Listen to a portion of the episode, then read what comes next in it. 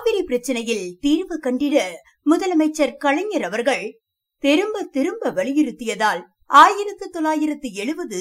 April பதினேழு மே பதினாறு October பனிரெண்டு மற்றும் அக்டோபர் இருபத்தி ஏழு ஆகிய நாட்களில் மாநில அமைச்சர்கள் மாநில முதலமைச்சர்கள் மட்டத்தில் பேச்சுவார்த்தைகள் நடைபெற்றன அந்த பேச்சுவார்த்தைகளும் பலனளிக்கவில்லை ஆதலால் இனி பேச்சுவார்த்தைகளால் பயனில்லை என்றும் நடுவர் மன்றம் அமைப்பது ஒன்றே தீர்வு என்றும் முதலமைச்சர் கலைஞர் அவர்கள் அறிவித்தார் ஆயிரத்தி தொள்ளாயிரத்து எழுபத்தி ஓராம் ஆண்டு ஜூலை எட்டாம் நாள் காவிரி பிரச்சினைக்கு நடுவர் மன்றம் அமைக்க வேண்டும் என்று வலியுறுத்தி சட்டப்பேரவையில் தீர்மானம் நிறைவேற்றிய கலைஞர் அரசு அதை மத்திய அரசுக்கு அளித்தது காவிரி நடுவர் மன்றம் அமைந்ததற்கு காரணம் நமது முத்தமிழறிஞர் கலைஞர் அவர்களே